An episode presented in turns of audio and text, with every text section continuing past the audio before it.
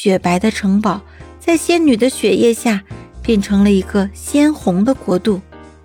仙女看着鲜红的玫瑰，看着每一个可爱的小人儿，喃喃道：“你们是从花里出来的，那么你就叫花仙子或者精灵吧。你们必是快乐的、和谐的。”花儿醒来了，鸟语花香，周围是鲜红的一片。这是玫瑰吗？为什么是从前的花？却不是从前的颜色。那睡在花中的小人儿是从哪个国度来的？花儿蹲在玫瑰旁边，看着那个自称是精灵的小男孩。你是从哪里来的？你看见我的仙女了吗？花里的小人儿慵懒的看了一眼花儿。我是这花里的精灵，这花是我的家。仙女去了一个。很遥远的国度，她说要给你找个最最英俊的王子。英俊的王子是什么呀？花儿困惑地看着小精灵。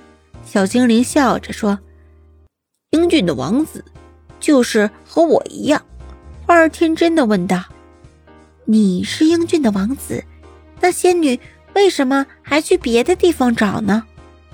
小精灵摸摸后脑勺，很久。才笑了起来，因为你太高了，而且我不喜欢你这么高的人，我喜欢的是我隔壁的小仙女。小精灵说完，扑棱着翅膀飞进了他喜欢的那个小仙女的花朵里。花儿笑着站起来，转着圈圈，这是一个人的时候爱上的动作。所有的小精灵、花仙子都这么说。都说仙女为自己去遥远的国度寻找一个英俊的王子，都这么说，那大概是真的了。仙女那么厉害，连巨人都打得过的仙女，还有什么不能成功的呢？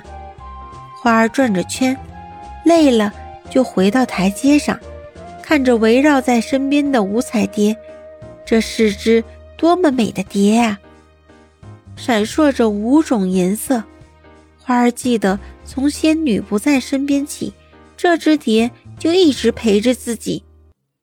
谁也不知道这蝶是从何处飞来的，花儿也不知道。他喜欢这只蝶，就像喜欢仙女一样。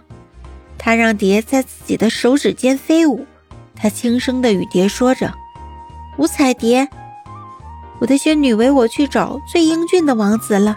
等他回来了，我就会是一个。”最美的公主了，对吗，我的蝶？花儿知道蝶不会回答他的，可他喜欢这样问。